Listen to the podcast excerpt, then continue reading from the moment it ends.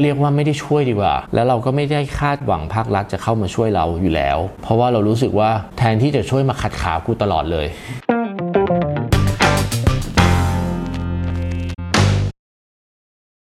โอเคช่วงนี้เป็นไงบ้างท่าน ก็เหนื่อยหน่อย ปรับตัวกับวิกฤตอืมจากที่เราเคยโฟกัสแต่ออฟไลน์ก็ต้องมาทำออนไลน์ จากที่ไม่เคยทำ Delivery ก็ต้องมาทำ Delivery อือหือแล้วก็ ต้องวิ่งหารายได้ให้ cover รายจ่าย จากวิกฤตรอบนี้ได้เรียนรู้อะไรบ้างส่วนตัวเรียนแล้วสำหรับเพนกวินก่อน เรียนรู้เยอะอะคือขนาดเราเป็นแบรนด์ที่ถือว่าเป็นแบรนด์ที่เรียนรู้อะไรใหม่ ๆ ตลอด เราก็ยังต้องเจอกับสถานการณ์ที่บีบบังคับให้เราต้องเปลี่ยนอือหือสิ่งแรกที่เราได้เรียนรู้จากมันเลยนะ เรียนรู้เรื่องความไม่แน่นอนว่ะเราทุกคนเคยมี worst case scenario คิดไว้อยู่แล้วว่าวันหนึ่งขายไม่ดีก็ปิดสาขาเราก็ยังอยู่ได้อืม ปรากฏว่าครั้งนี้มันปิดทุกสาขาอืมเราก็ต้องปรับตัวให้ได้ เราต้องทำใจยอมรับกับมันให้ได้ แล้วเราก็หลังจากนี้เวลาเราจะทำอะไรเราคงคิดถึงแผน B แผน C แผน D ไปด้วยอะ่ะเพราะเรารู้แล้วอนาคตไม่มีอะไรแน่นอน เราไม่เชื่อว่าวิกฤตนี้จะเป็นวิกฤตสุดท้าย มันอาจจะเป็นวิกฤตสุดท้ายในปีนี้ แต่หลังจากนั้นปีหน้าอีก 2 ปี 3 ปี มันอาจจะเกิดวิกฤตอย่างอื่นเข้ามาเรื่อยๆอืมอืมอืมอันนี้คือสิ่งแรกที่เรา เรารู้เลย อันที่สองที่เราได้เรียนรู้ก็คือ อย่าฝากไข่ไว้ในตะกร้าใบเดียว เราเคยคิดว่าช่องทาง การหารายได้ของเราหน้าร้านแบบเนี้ยเฮ้ยก็โอเคแล้วนี่ แต่พอวันหนึ่งตลาดออฟไลน์มันปิดตัวปุ๊บออนไลน์เราเป็นศูนย์อะอืมเราปรับตัวเองไม่ได้เร็วขนาดนั้น ฉะนั้นอีกหน่อยถ้าใครจะทำอะไร ใครสนใจแต่ตลาดออฟไลน์ตลอด คุณก็ควรมีตะกร้าที่เป็นตลาดออนไลน์เก็บไว้ด้วยใค รที่ทำสนใจแต่ขายออนไลน์อย่างเดียว โดยที่คุณไม่เคยมี experience ดีๆให้กับลูกค้าออฟไลน์เลย คุณก็ควรจะมีธุรกิจที่เป็นออฟไลน์ไว้ด้วย เวลาวันหนึ่งธุรกิจไหนมันถูก disrupt หรือมันมัน down ลง คุณก็ยังเหลืออีกตะกร้าไว้เก็บเงินอยู่อืมนี่แหละที่ที่คุณจะต้องคุณจะต้องมี แล้วก็โหรอบนี้มันจะเปลี่ยนโฉมหน้าของธุรกิจอาหารไปเลยเหมือนกันนะ ธุรกิจร้านอาหารจะเปลี่ยนไปเยอะเหมือนกัน ใช่ คือไอ้คำว่าที่บอกว่าจากออนไลน์มาจากออฟไลน์มาสู่ออนไลน์มันไม่ใช่แบบ 90 10 นะอืมมันอาจจะเป็นแบบ 60 40 70 30 ไปเลยใช่ถ้าร้านบางร้านที่แบบอาหารเป็น small portion อยู่แล้วเงี้ยก็อาจจะแบบ 60 40 ไปเลยอะใช่ไหมใช่เนาะแต่แบบว่าของของต่อของต่อคิดว่าน่าจะเป็นยังไงหลังโควิดเกิดขึ้น คือหลังจากโควิดเพนกวินมันคงไม่ได้ 50 50 หรอก เพราะว่ามันเป็นชาบูแบบบุฟเฟ่เอ็กซ์เพรียนการกินกับเพื่อนมันยังจำเป็นอยู่ สิ่งเดียวที่ Delivery ให้ไม่ได้ มันก็อาจจะเป็นสัก 80 20 ก็เยอะแล้วนะ คือ 80 20สำหรับธุรกิจชาบูนี่ถือว่าเยอะมาก เพราะโปรดักที่เราขายนอกจากชาบูอาจจะเป็นข้าวหน้าอะไรพวกนี้ใช่แล้วคิดว่าจะมีเหมือนกับปรับปรับเรื่องของ Product หรือ Business Model อะไรหลังจากนี้ไหมมีพอเจอเรื่องนี้ไหมเพราะว่าเพนกวินก็จะเป็น Penguin online มากขึ้นโฟกัส online product online มากขึ้น เอาหม้อไปทำให้กินถึงบ้านอะไรเงี้ยเออรวมไปถึงเราอาจจะทำเป็น เห็นล่าสุดเพจเพนกวินกลายเป็น Penguin delivery ชั่วคราวเห็นมีวงเล็บน่ารักมากเลย แล้วเราอาจจะถึงขนาดที่เราเป็นร้านกลางสำหรับสาขาร้านที่ไม่มีสาขาก็ได้ เช่น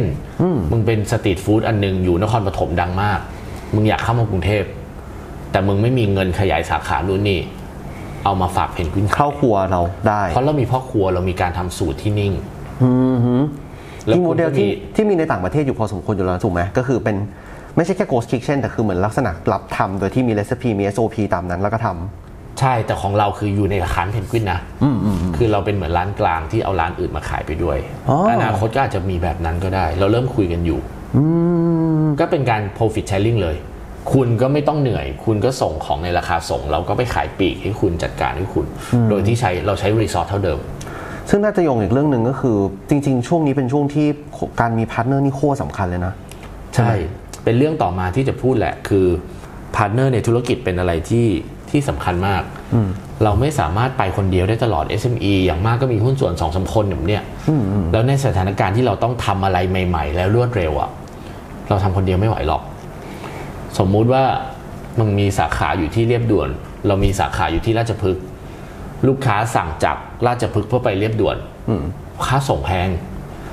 ทำไมเราไม่แลกครัวกันล่ะทำโคคิ t เช่นสเปซ แยกกันมีเมนูทั้งสองอันอยู่ที่สองที่อืมใช่ ก็แค่นั้นเองเพราะเดี๋ยวนี้มันเปิดหน้าร้านในออนไลน์มันง่าย ลงทุนน้อย แล้วเราก็แชร์ resource กันไปเลย Delivery Cost ก็จะถูกลง ลูกค้าก็จะเข้าถึงแบรนด์เราได้ได้ง่ายมากขึ้น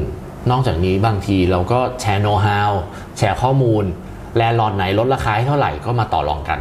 อืมคือแชร์ resource กัน ถ้าเราเป็นตัวเล็กๆ แล้วต่างคนต่างเล่นมันก็จะกลายว่าเราเสียเปรียบกับเจ้าที่มีอำนาจต่อรองสูงใช่ถูกไหมจะยิง ad ทั้งทีอะคนนี้ยิง ad เก่ง คนนี้ยิง ad ไม่เก่ง คนนี้ทำ product เก่งมาแชร์กันสิอ่าเดี๋ยวเราสอนยิง ad สอน product หน่อยพวกเนี้ยนี่คือ partner ในธุรกิจที่ที่จำเป็นรวมไปถึงแบบ influencer food blogger ก็เป็น partner ที่จำเป็นเหมือนกัน ด้วยสถานการณ์แบบนี้ คงไม่มีใครไปจ้างบล็อกเกอร์รีวิวหรอกแล้วบล็อกเกอร์เขาก็ช่วยอยากช่วยอยู่แล้ว เขาจะช่วยใครถ้าไม่ใช่เพื่อนเขาเอง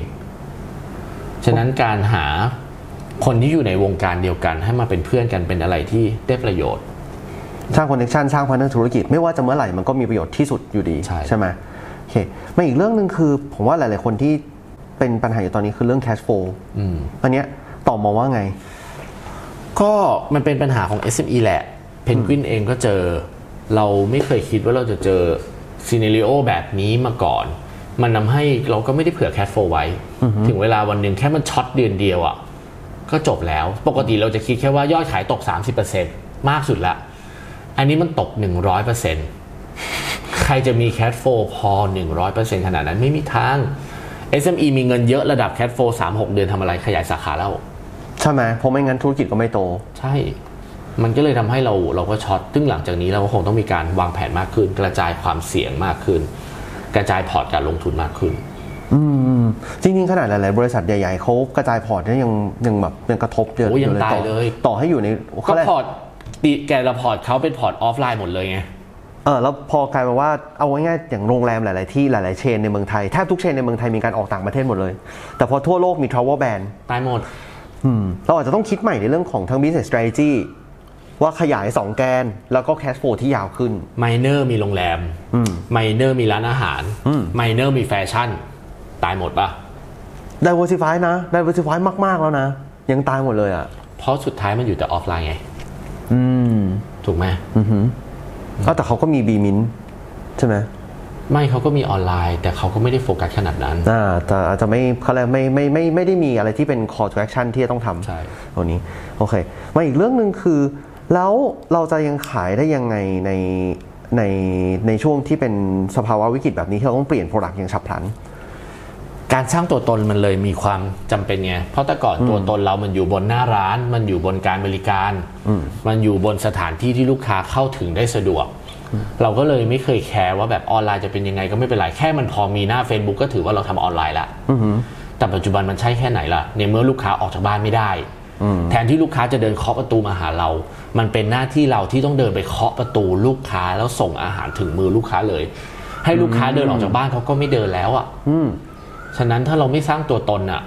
ก๋วยเตี๋ยวร้านเราไม่ต่างกับ10ก๋วยเตี๋ยวในไลน์แมนทำไมเขาต้องสั่งก๋วยเตี๋ยวร้านเรา อืมมันไม่อาจจะไม่ใช่เรื่องสะดวกเขาเรียกเหมือนแล้วไม่ใช่เรื่องสะดวกเดินผ่าน ไม่ใช่สะดวกที่แต่เป็นสะดวกที่บวกสะดวกใจ เพราะฉะนั้นเราต้องเป็นคนที่มี character ชัดเจนให้คนจำได้เป็น choice แรกใช่ๆถูกไหมนี่แหละ แปลว่ามีอันไหนบ้างที่เป็นตัวอย่างที่ดีสำหรับเรื่องการสร้าง character ก็ถ้าแบรนด์บ้านๆก็หมูทอดเจ๊จงหมูทอดเจ๊จงก็เป็นแบรนด์ที่พูดถึงเจ๊จงก็นึกถึงหมูทอดอะจะคิดถึงจะกินร้านหมูทอดก็คิดอะไรไม่ออกก็เจ๊จง แล้วเขาก็เป็นแบรนด์คนดีอะภาพลักษณ์เขาก็ช่วยเหลือสังคม เอาข้าวไว้ให้หมออเวลาเจ๊จงจะล้มใครจะโดนโอบอุ้มก่อนก็เจ๊จง ทุกคนก็ไม่อยากให้คนดีตายหรอกถูกปะฉะนั้นเนี่ยก็คือ personal branding ที่เจ๊จงทำ บาร์บีคิวพาซาใช่ปะก็เป็น corporate brand ที่ทำออกมาได้ดี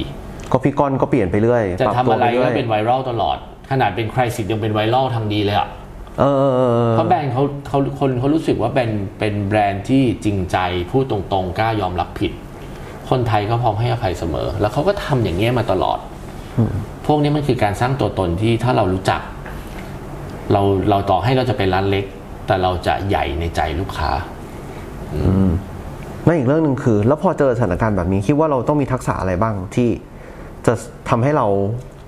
ทักไปต่อข้างหน้าได้ ทักษะที่สำคัญที่สุดตอนนี้มันคือทักษะในการปรับตัว ทักษะในการเรียนรู้เรื่องใหม่ ๆ อย่างรวดเร็ว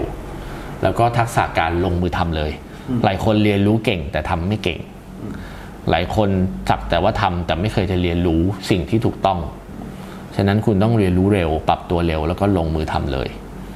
สิ่งที่คุณเคยคิดว่าอีกสองปีค่อยเรียนรู้ก็ได้แป๊บหนึ่งเดี๋ยวค่อยทำก็ได้ ตลาดมันบีบถึงขนาดที่คุณไม่ทำวันนี้พรุ่งนี้คุณก็ตายแล้วอะใช่ไหมมันกลายเป็นเหมือนกับการอยู่กับวิกฤตกลายเป็นธรรมชาติ กลายเป็น new normal นี่คือหนึ่งในหนึ่งในข้อดีนะ ที่มองเห็นว่าแบบเออมันทำให้คนไทยรู้จักการปรับตัว เพราะคนไทยเป็นคนที่ปรับตัวได้เก่งมาก เราจะเห็นว่าแป๊บเดียวทุกคนพร้อมลง Delivery หมดแล้วอะ่ะไปต่างประเทศนี่ปรับตัวช้ามากนะ คนไทยเป็นชาติที่ทำการตลาดออนไลน์ได้สุดสุดสุดสุดแล้วอะ่ะโคตรไวใช่ ฉะนั้นก็คือแค่เราต้องรู้จักเรียนรู้แล้วลงมือทำมันอืมอืมโอเค มีอะไรอีกไหมที่ได้เรียนรู้จากรอบนี้ที่เจอแบบนี้มา สุดท้ายก็คงรู้จักการปล่อยวางแหละ จากแบรนด์ที่ขึ้นมาตลอด ขยายสาขามาตลอด ปีนี้เป็นปีที่เรากลับกลายต้องปิดสาขาถาวรหลายสาขาเลย แทบเรียกว่าแบบไม่ถึงกับกลับมานับหนึ่งใหม่หรอก เพราะเรายังมีแบรนด์เรายังมีทีมงานอยู่บ้าง แต่ก็ เหมือนวิ่งไปไกลแล้ววิ่งถอยหลังกลับมาอีกทีหนึ่งอะ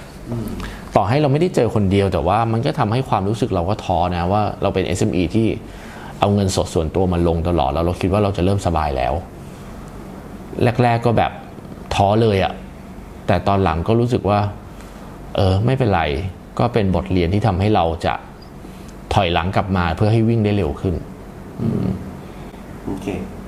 นี่อีกเรื่องหนึ่งคือแล้วคิดว่าตอนนี้ เรื่องความช่วยเหลือจาก จากภาครัฐก็ตอนนี้คิดว่าเป็นยังไงบ้างผมว่าเรียกตั้งแต่ว่าไม่ได้ช่วยดีกว่า แล้วเราก็ไม่ได้คาดหวังภาครัฐจะเข้ามาช่วยเราอยู่แล้ว เพราะว่าเรารู้สึกว่าแทนที่จะช่วยมาขัดขากูตลอดเลย ขอแค่อยู่เฉยๆก็พออเราทำได้เอง SME ทำได้เอง เพราะว่าภาครัฐเอาจริง ๆ มันไม่ได้เล่นกันเป็นทีมอะต่างคนต่างเล่นอะแบ่งการทำงาน แบ่งกระทรวงตามจำนวนสสอย่างเงี้ยมันควรแบ่งคนตามความถนัด เรา put the wrong man on the wrong job อะสุดท้ายมันพูดไปก็เท่านั้น เพราะว่าเราเอานักฟุตบอล เราเอาผู้รักษาประตูมาเป็นกองหน้า เราเอากองหน้าไปเป็นกองหลัง ทีมมันจะไปชนะได้ยังไง แล้วทีมนี้กลับไม่คุยกันอีกแล้วทะเลาะกันอีก มันก็เลยแบบมันก็เป็น เอาเรียกว่ามันเป็น sector ที่อย่าไปคาดหวังดีกว่า อืมแต่มันก็ มันก็มีหัวทบหนักนะถ้าเขาจัดการไม่ดีเราในฐานะผู้ก่อการรายเล็กมันก็อยู่กันไม่ได้นะ แต่มันเป็นสิ่งที่เรา